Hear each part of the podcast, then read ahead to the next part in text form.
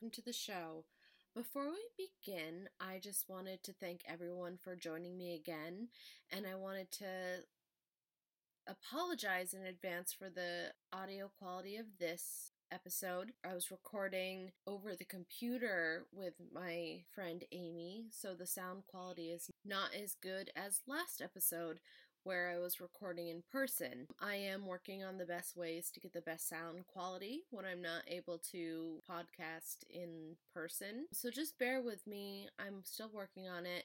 And I wanted to also ask you please to subscribe and rate my podcast. It's a good way to support me without any monetary value. And also, if you wouldn't mind following me on Instagram at I Don't Watch Horror, on Facebook at Horror Movies Podcast, and on Twitter at watch underscore horror pod. That would be wonderful. That's where I'm going to make any announcements of what movie I'm going to be watching next so you can watch the movie along with us. And anytime I need to give a little reference to what we're discussing in the podcast, I will post photos or anything there so you can follow along. Thanks. And now on to the show. And welcome to I Don't Watch Horror podcast. I'm Kelly Kirkpatrick and I'm here with my friend Amy. Hi, I do watch horror. so, what movie have you chosen for me to watch this week? Today I chose for you one of my favorite movies, The Loved One. So, before we jump straight into talking about The Loved Ones, why is it that you like horror? I mean, honestly, I kind of grew up watching horror. It was a thing that my grandmother and I bonded over, and some of my earliest memories are watching horror movies in her lap when I was far, far too young to, you know, probably I probably should have been doing.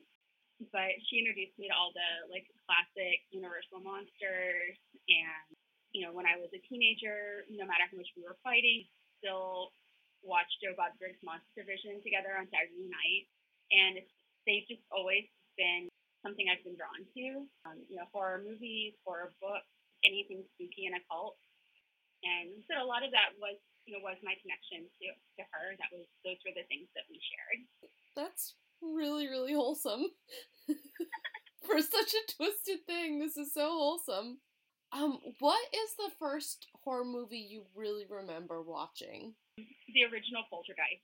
I was, again, that was when I remember watching on her lap, way too young to know what was going on, but old enough to have to take away a healthy fear of clowns.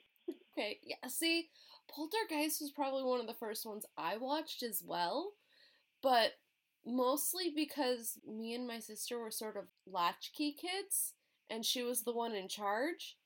And, you know, every summer, what was airing every other week on TV but Poltergeist? And it scared the crap out of me. Like, I'm six years old. My parents aren't there for me to comfort me. And my sister's like, What are you doing? Watch the movie. It, Poltergeist is probably one of the first scary movies I watched from beginning to end at, again, a way too young age. I think, I think with that one, too, because you know, it's such a it's, it's a young girl that everything's happening to and who is like the catalyst for everything. If you're watching that and you're like seeing a little girl your age is going on around, yeah, that that sticks with you.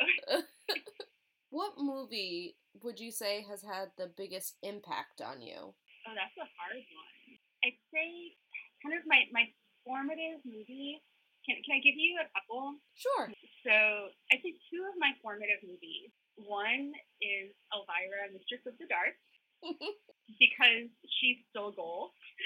And I remember being obsessed with that movie when I was about 10 years old. Basically, I watched that and Beetlejuice on repeat for I don't even know how long.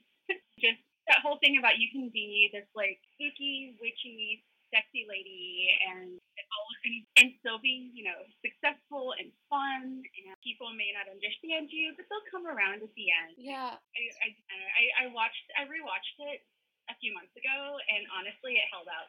Oh good. I I the love, I love when you get to go back and watch stuff from when you were a child and you're like, oh God, please, please be at least half as good as I remember. Like, I don't want to be disappointed. And when it's just like, you get to actually appreciate it more because you get more. Oh, that's a great feeling. Yeah, and I say the other one was Reanimator. I watched that when I was, I'd say about 12. I was like middle school, and that was the movie that made me want to learn how to do special effects and makeup and got me into learning how that stuff was made. They found this like weird VHS documentary thing on like behind the scenes in horror movies, like encouraged it.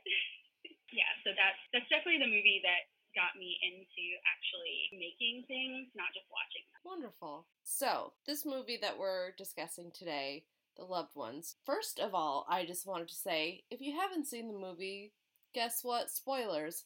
We're talking about a movie. And if you want to continue watching it without watching the movie, Amy, would you like to give us a little synopsis of the film? Sure.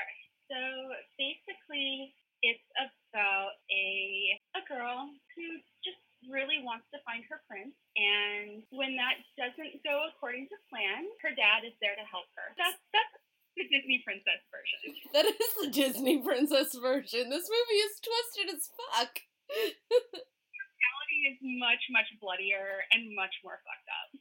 So I wanted to to bring up I sort of vaguely knew what this was about because I had heard that one of the the plot lines for those who don't know, which is most of you at this point, Amy and I met doing a Halloween event and one year um many many of these scenes seemed right out of uh the Nightmare of Vermont plot that uh that we had. Um, so let's hope that the movie doesn't find out about the. Yeah, the funny thing. Um, the first time I saw this movie was with Jana, our friend who produces and directs the, the haunted house we worked at. And as we're watching it, she's just sitting there completely enraptured and going, "Oh my god, oh my god, I want to do this in Nightmare. Oh my god, this is I just found the Nightmare script." Oh, so, Jana. Yeah, but for you know for copyright purposes, we did we we kept some of the same scenes. Yes. But we did not copy it scene for scene, and the nightmare version was very different and had vampires and all sorts of strange creatures in it that the movie does not have. And we did it for charity, horror for charity. Um, so I I kind of wanted to talk about the name of the title because I I knew vaguely what it was about, and I'm like, how does a movie like this get a name called The Loved Ones? And as I watched it, it's because the movie truly is about the secondary victims of hers, the loved ones of the the boys she has tortured and killed. Even the main antagonist is a secondary or a third victim. Yeah, it kind of works on both levels because on the higher, like on the surface level, the the loved ones are the boys. Yes. They're, they're low limit. But yeah, you're right. Like, and that's one of the things I really love about this movie that I think sets it apart from your standard like torture porn. Mm-hmm. Is you really care about the character and you see other people caring about the character. Yeah. Like, it's ever seen where it spends as much time on the families of the victims and what they're going through and not just on, you know, the gory bit. Yeah, the um like there's three separate storylines. There's the main character being tortured by the the the main antagonist. There's his best friend who asks out this girl who you then find out was the sister to one of the antagonist's previous victims and you have the protagonist's girlfriend teaming up with the father of the the previous boy victim in trying mm-hmm. to find where the antagonist is. I can't remember their names for the. So Holly is the girlfriend. Mm-hmm. And I also really love the relationship between her and Brent, the victim, between Holly and Brent's mom. Mm-hmm. And also the way that ties together the Valentine plotline. Valentine was the last name of the, the previous boy. Yes. And the sister. Because you find out that the reason why Brent's mother is so overprotective and so worried about him is because he was in a car accident where he was learning how to drive and he wrecks the car to avoid hitting this boy that you see just like staggering down the side of the road and it ends up killing the car accident kills his father. So there's this whole thing where, you know, their family's been ripped apart by the fact that, you know, he you know, he killed his father in a car accident. And then you find out that that boy was the the girlfriend, I forget her name, but was her brother, who was who had escaped from from Lola. So yeah, the way they tie all the characters together, and you have the you know the two different families and like in different stages of grief, and the way it really just captures like all of that. And then you also have in in like a really twisted way, you also have that mirrored in Lola's grief mm-hmm. over each time that the boy's not right and then her grief over losing her father when he meets his end and he, he escapes. And it's this big study in like how people deal with grief and how people deal with, you know, the thought of losing someone they love. You know, looking back at the film a little bit, something I found very interesting and a good choice to be made was the Brent. He was very self-destructive. Um and you can see this like he's he's free climbing this cliff wall and then he's hanging there by one hand and he's having this moment and it's kind of a tense moment because he's very high up and he's very isolated so if he fell and happened to survive he would still probably die due to exposure. But he has this moment where he slips and he catches himself. And I feel like that was a big turning moment where he decides I don't want to die. And then he has he has this quiet moment and that's when he gets taken by the daddy character, Lola's father. And it makes me wonder that if he had not had that moment of clarity, would have even fought to get out of that situation? Yeah, I think that scene is so important for setting up his character because yeah, you see that you know he he's a cutter. He's clearly you know dealing with a lot of his own grief and self destructiveness. But yeah, seeing that moment survivor's of, guilt and that moment of you see he really does want to live. He chooses to even if it's not like a conscious choice. Mm-hmm. He can't. He fights to get to get back up the the rock yeah, I mean, I think that really tells you what you need to know about him as a character mm-hmm. as you're going into his ordeal as the victim. So we had mentioned Lola searching for her prince, and the tragedy is that none of the boys are ever right. And the sexual aspect of the relationships in in in the tortury section, I found very uncomfortable. Not only because it's like slightly incestuous, but there's a power play, and you can't really tell who is in power in that thing. Like, clearly it's a doting father, but he has weird feelings for his daughter. His daughter clearly manipulates him. He manipulates her. She plays the victim. Like, there's this part where she drills a hole in Brent's head and about to pour some boiling water into his brain and dribbles it on his face and she all of a sudden like backs off and plays this poor innocent little girl the hole's too small daddy. Will you make it bigger? Like it's it's weird that she's clearly in power but she's in power by playing the victim and it made me so uncomfortable to watch that yeah, the the relationship between Lola and her father is honestly one of the most fucked up things in the movie. um, because you see, I mean, you see it in the the first scene you see them in together when he buys her the dress, and that moment as she's like really excited and she goes to put it on, and he has that moment of discomfort as his you know teenage daughter starts taking her clothes off to, to put on the dress, and she's like, no, no, daddy, stay and see how it looks. Tell me how pretty I am. And that moment of him, you can tell he's like visibly uncomfortable watching his teenage daughter in her underwear. And that, you know, it's, it's such a power move on her part. And um, the whole thing with Bright Eyes, who is her mother, and from what I can tell, the first victim. Yeah. You know, and the fact that her mother is lobotomized doll, basically. Yeah. That is in direct competition with. And like there are a couple of scenes where she's literally asserting her dominance over her mother and her place in her father's life over her mother. I mean, but honestly, one of the things I love about this movie is because it takes the what's been done to death in horror movies with the whole like psycho killer and his mother dynamic. Like, you know, it started with Psycho, with Friday the 13th, you know, the whole thing with like the horrible slasher psycho killer person, this twisted relationship with their mother. It takes that and flips it. So it's daddy and his little princess relationship. And it's just so uncomfortable to watch. And it's, it's they do beautifully. It's also it it's sort of like the daddy daughter dance things that you see and you're like, that's creepy. How do they not see that this is creepy? Or purity ball. Yeah. It's a purity ball on horror. and it, and that honestly, the contrast between that and the scenes where she is like overtly sexual, what she's doing to Brent. Yeah. And like and she's doing it like very performatively in front of her dad.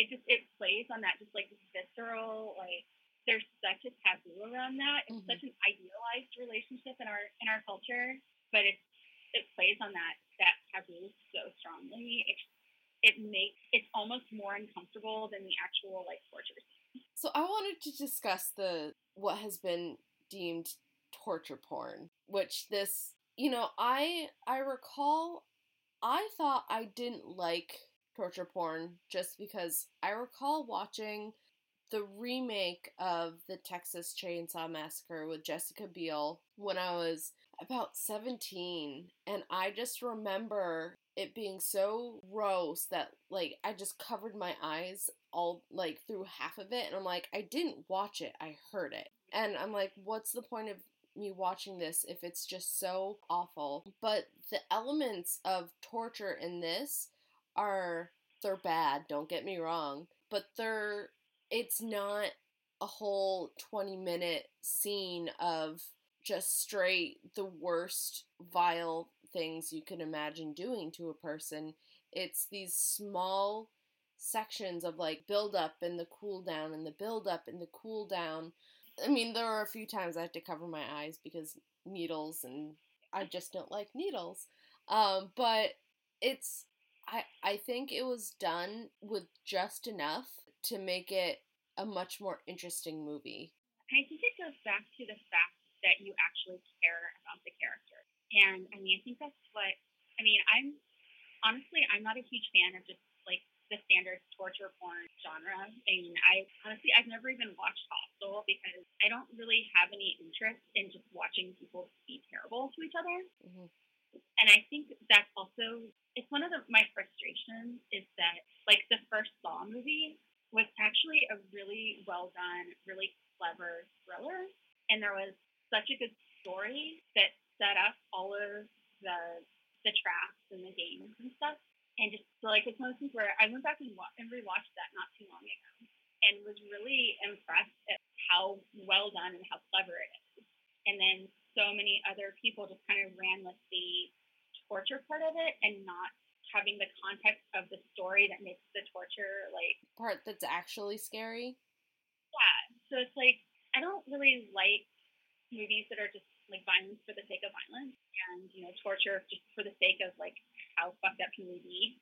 I don't really find that appealing, and I don't really find it interesting. And that's the thing I love about uh, like the first Saw movie about this movie is yeah, there's some scenes that are pretty graphic violence and torture, but in the context of the story, they're really powerful.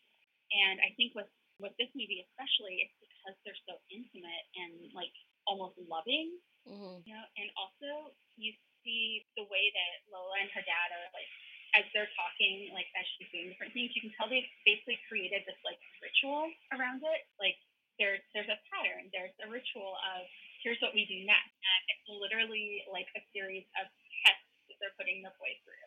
Ooh, I never and, thought of it as being a test to to pass or fail. But like the way when she's like, "Oh, it's time for drawing," and he praises her afterwards that it's the best one she's done yet, you know, and it's just like you really start to see that ritual element of it. Uh, this is something they've done enough times that there is a time for each thing. when you think about it, yeah, like most people are going to have the same kind of reaction. You know, so I can see where, you know, each boy probably reacted in a very similar way. I don't really know how someone could pass the test. The, the things that they're doing, I don't really know what winning would look like.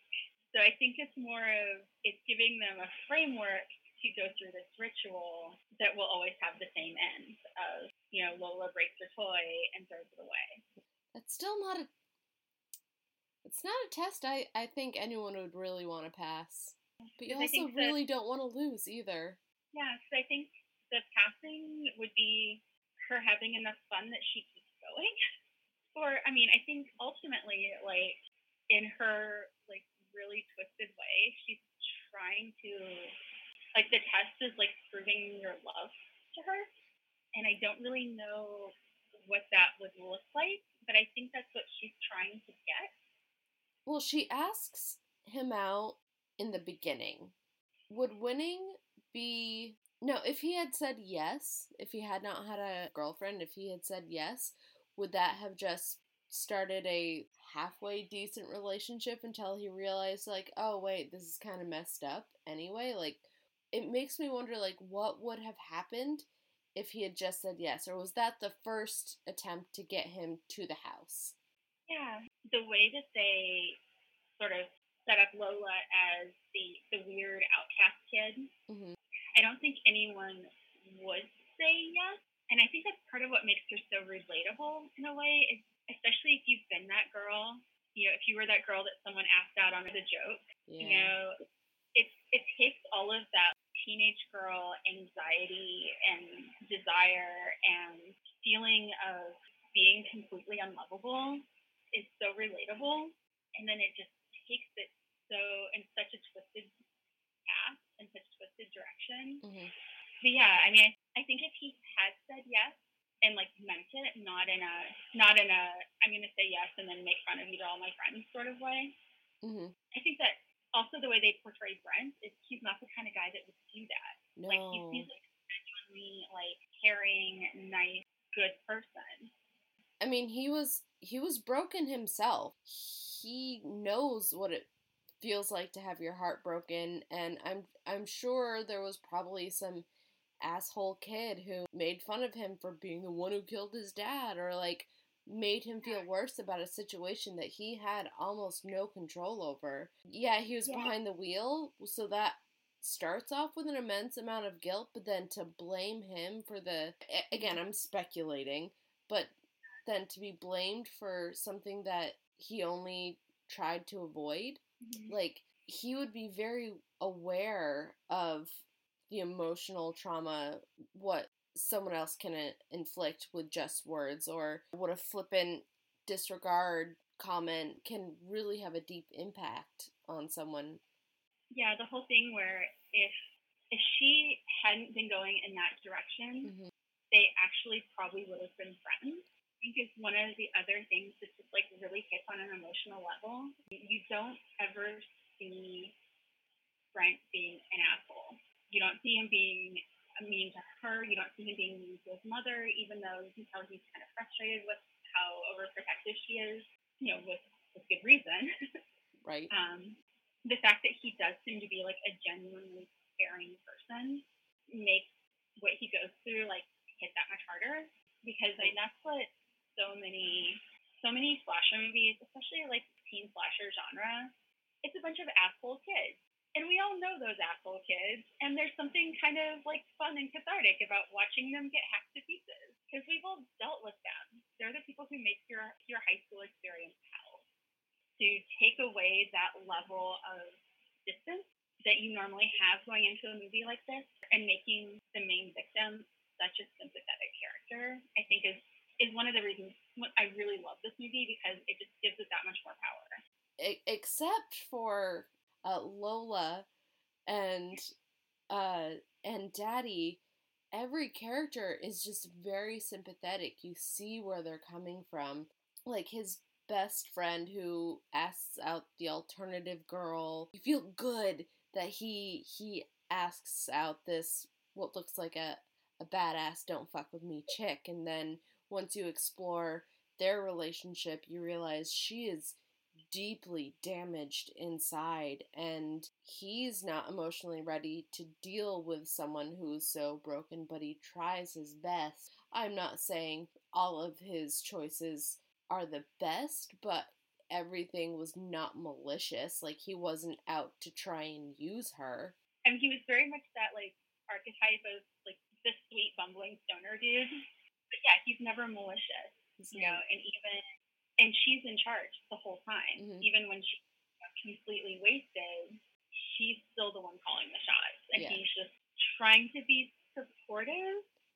And he doesn't know how to do it. Yeah, and that the line when he brings her back home and, you know, her dad like starts to bring her in the house and he just says, Oh, they must have danced her off her feet. That line is just like, Oh honey, oh honey, you're trying so hard to make this okay.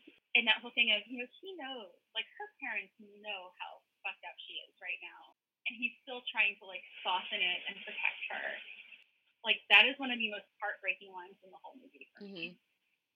I honestly kept waiting to see what happened to them because I I did. I thought it was genuinely sweet in a very fucked up manner. But the part that broke my heart was after she went back inside after this whole night where she's she went on a bender with a boy who was not prepared to go on a bender. Like she just like crawls back in her bed, doesn't even undress. She's just curled up and when her dad goes to peek in on her, she's just why can't you find him? I at first couldn't hear that line, but I knew it was going to be very, very important, so I had to like go back and put closed captioning on. And once I realized she said, "Why can't you find him?" like my heart broke for her because then I I all of a sudden understood what was going on with her and that the previous boy who got away um, was her brother. And father in that in that situation was a police officer. And one I can only imagine how hard it must be not knowing what happened to one of your children but then to see it affect one of your other children so deeply I really understood why he was so desperate to to find Brent and he was on top of it and he was there to search from the beginning and he pulled a rogue move that turned out deadly for him in the end where he, uh, Brent's girlfriend said he mentioned Lola and he just speeds off when he he should have called her back up and that was his deadly yeah like you mistake. have a warrant you have backup he was running on like his own emotion at that point yeah so again like it's it's the loved ones in the situation who are paying the biggest toll and so now unfortunately that girl was probably she lost her brother and her dad. So yeah, and we think about that like when when the dad dies, it hurts more. Not, you know, it takes that moment of oh, you know, the cop who runs in guns blazing and then gets killed by the the monster. It's such a horror movie trope. You just you never really think about the cops as even being like people. Mm-hmm. But with him, because you've just seen what that family is going through, it hits like that just like throwaway death in any other horror movie hits really hard because you know who this person is, you know his family. You just went on this big journey with his daughter. There are no throwaway deaths in this movie. Like no. every person that gets killed, it has this huge emotional impact because you see the, all the other people affected. I wanted to bring it to the end scene. And I think, you know, despite having a front row center view of him getting his feet impaled with knives and a hammer and getting drilled into with his head. I think one of the most upsetting things visually to see was after after he escapes and he finds his girlfriend on the side of the the road who Lola had just tried to kill. You see her continuing to crawl after the car with her elbows and I I don't know why, but that upset me the most because her elbows are bloody and gross and it it just shows the the disconnect that at that point that she had between her physical body and her mental determination and hatred, her her need to kill this character. It was just so upsetting to watch. Oh yeah, yeah. Lola's Lola's Terminator crawl. Oh. Yeah, and the fact that you can see like her wrist is broken and her hands just kind of flopping, Mm-hmm. uh, like the effect that they did to her body. Yeah, it was just like viscerally disturbing, and to watch her just being like so persistent Mhm. that she is literally dragging her broken body after this car, using the knife to like pull herself along the pavement because she's still like again it's that like terminator kind of focus on must kill the target no matter how bad her body is broken and it just it's like that moment honestly i think it stands out so much because it's the only moment of dehumanization in the whole movie throughout the whole thing and you know even lola and her dad. And then it goes from that to when she's out of the house you're in this like really like blown out sun washed scene and she it's the only time you really see her as something monstrous and no longer human. And there was there was a moment where she's crawling behind the car and you're sitting there wondering are they just going to drive off and leave her there? Because she's probably going to die anyway or are they going to flip it in reverse and they held that moment for just long enough and then the car goes into reverse as someone who looks away from violence a lot, like I was just so enthralled in the moment that I actually watched the car come and I believe they cut it away just before you actually see her head snap back, but you hear it. Yeah. Yeah. It it it's that it's that moment like people have a distinct memory of Bambi's mom getting shot, but you only ever hear the gunshot. You don't actually see the death. It it plays on that you know what happened. It's not seeing it is the worst part. yeah and the fact that that last moment is you know the bumper just getting closer from her perspective Yeah. to, for them to switch for them to switch to that like first person perspective hmm for the first like again it's like the only time in the movie they use that Well, they used it for him. Like they show the drill coming to him. Like all of the torture was done to him, and they kind of did it to a first person perspective for Yeah, him. you're right Um, but yeah it's the camera work in that of just like how they switched it from again because it was like this very wide shot where you saw her mhm. down the road and it was they switched from that to that very intimate of you're literally in her eyes like watching the bumper car coming at you. About the the way it was shot a, lot of it was very standard but a lot of the shots were not very quote artistic. But i feel mm-hmm. like that was also a, a, a very distinct choice. Straightforward thought that when when they do finally do something that is perspective driven it makes those moments stick out so much more trying to find the right words it's um they're not getting artsy with the setup, so when they finally do make a distinct choice, it makes it that much more impactful. yeah it's, it's a visual cue that something's changing Yeah, in the movie this is an important part.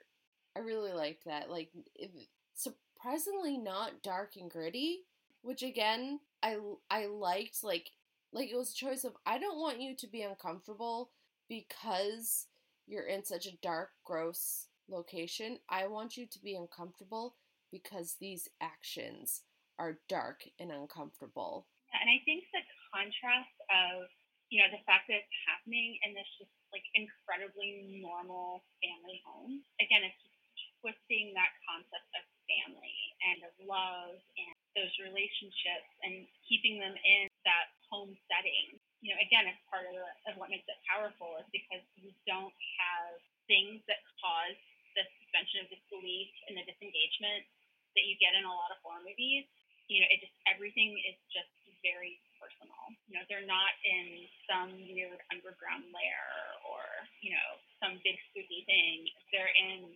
normal house. You know, it's not even like a fancy house. It's like her dad's a custodian.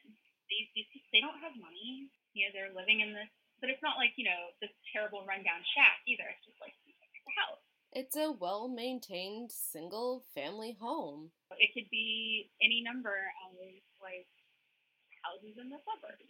Although everything, every place seems rather isolated. Like the Mhm. school seems isolated. The place where he goes to rock climb is isolated. Everyone seems to be isolated, but it's very normal. And I think that that really kind of ties into the mental state of all the characters because everyone is really isolated in their own grief. The things that happen leading up to the actions in the movie. That it's a really good visual and physical representation of that. When you have, you know, Holly, his girlfriend, like being in his room and being in his house with his mother, it's very clear that she doesn't belong there. Like she's not really comfortable in the house. His mother's not really comfortable having her there. But she has to infringe on that grief and that like little grief bubble that his mother's been in because she's also, you know, basically they're they realize that they they can't stay isolated. They have to be together and go through this together. But neither one of them is really comfortable with it. Yeah. Even like an outsider And another another thing about when Holly comes into her home in the beginning of the movie you have that moment of him making the conscious decision to not die when he doesn't when he does pull himself after he slips but then there's another moment where she finds this card of Humpty Dumpty in the beginning she she makes a comment about I love you you know but you're broken da da da and he's kind of uncomfortable in that moment, but then she finds this card where he says, you know, thank you for doing what the king's horses and men couldn't do. And it just goes to show that he may have a hard time expressing it, but he is trying to come to terms with everything. And he wanted to acknowledge to her that she's probably a big reason why he's been able to heal any amount. the fact that he, when she says "I love you" to him, and he can't say it back, he kisses her, and like you can tell he does, but he can't say the words. And then Mhm. she finds the card where he says I "I love, you. and you really get the sense that that's the only time he's ever said it to her. Yeah, yeah, that part was. That's such an emotional, just like, ugh. I, I loved that little as someone who does sometimes have a hard time expressing my emotions i really do appreciate the acknowledgement even in a, a quiet way. Mm-hmm. I sometimes feel the quiet acknowledgments of feelings to be more powerful than the than the overt ones. So i i really liked that moment. Yeah, it was really sweet. And again, it's it's one of those things that makes you really want him to survive this. You want them to you want them to be together. yeah so for a horror movie it was really really cute Yeah, it's it is probably the most like emotionally engaging horror movie I've ever seen. yeah That's really what I love about it is it's one of the few movies like that that has actually made me care. It was. I mean, there there was a specific scene that kind of mirrored one of my other favorite scenes in another movie where you just want to go in and hug the one being tortured and be like, "No, it's okay. It's going to end. The pain will stop. It's okay. I'm here." So, yeah, like it just this this whole movie just pulled on so many heartstrings. So, I I know exactly what you're referring to. there is definitely that Winter Soldier moment where you just want to give him a hug and it'll all be okay. Oh my honestly, from the from the moment I saw him, I'm like, well, I'm a gunner. You do a really good job of making him like that sympathetic, broken boy that you just want to love until he's whole again. Yeah.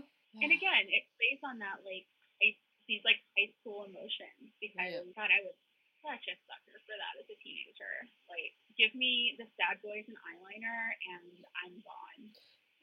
Yeah. Learned my lesson about that though. Yeah, Yeah, and it's just like yeah, as you get older, you learn, but you there's learn. still There's a reason they're a sad boy and eyeliner. Just look at the pretty. anyway, so I just wanted to thank everyone for watching with me. Any any last things you wanted to say about the movie? just that watching it again just reaffirmed someday when we can go to cons again and cosplay is something that I can do outside of my house, I still want to cosplay Lola. and just walk around a con in a pink prom dress carrying a power drill just to see and the paper crown. Like I, I want to cosplay that character so bad. I I can imagine there are going to be so many people be like, "What are you?" But then the for the select few people who know it, they're to lose their shit. Exactly. Like it is it has been a goal since the first time I saw the movie just because the few people that are to get it are really gonna get it. Mm. Thank you for watching horror with me, everyone. I thank you again for going on this horrendous film exploration with me. And bye. See you next time.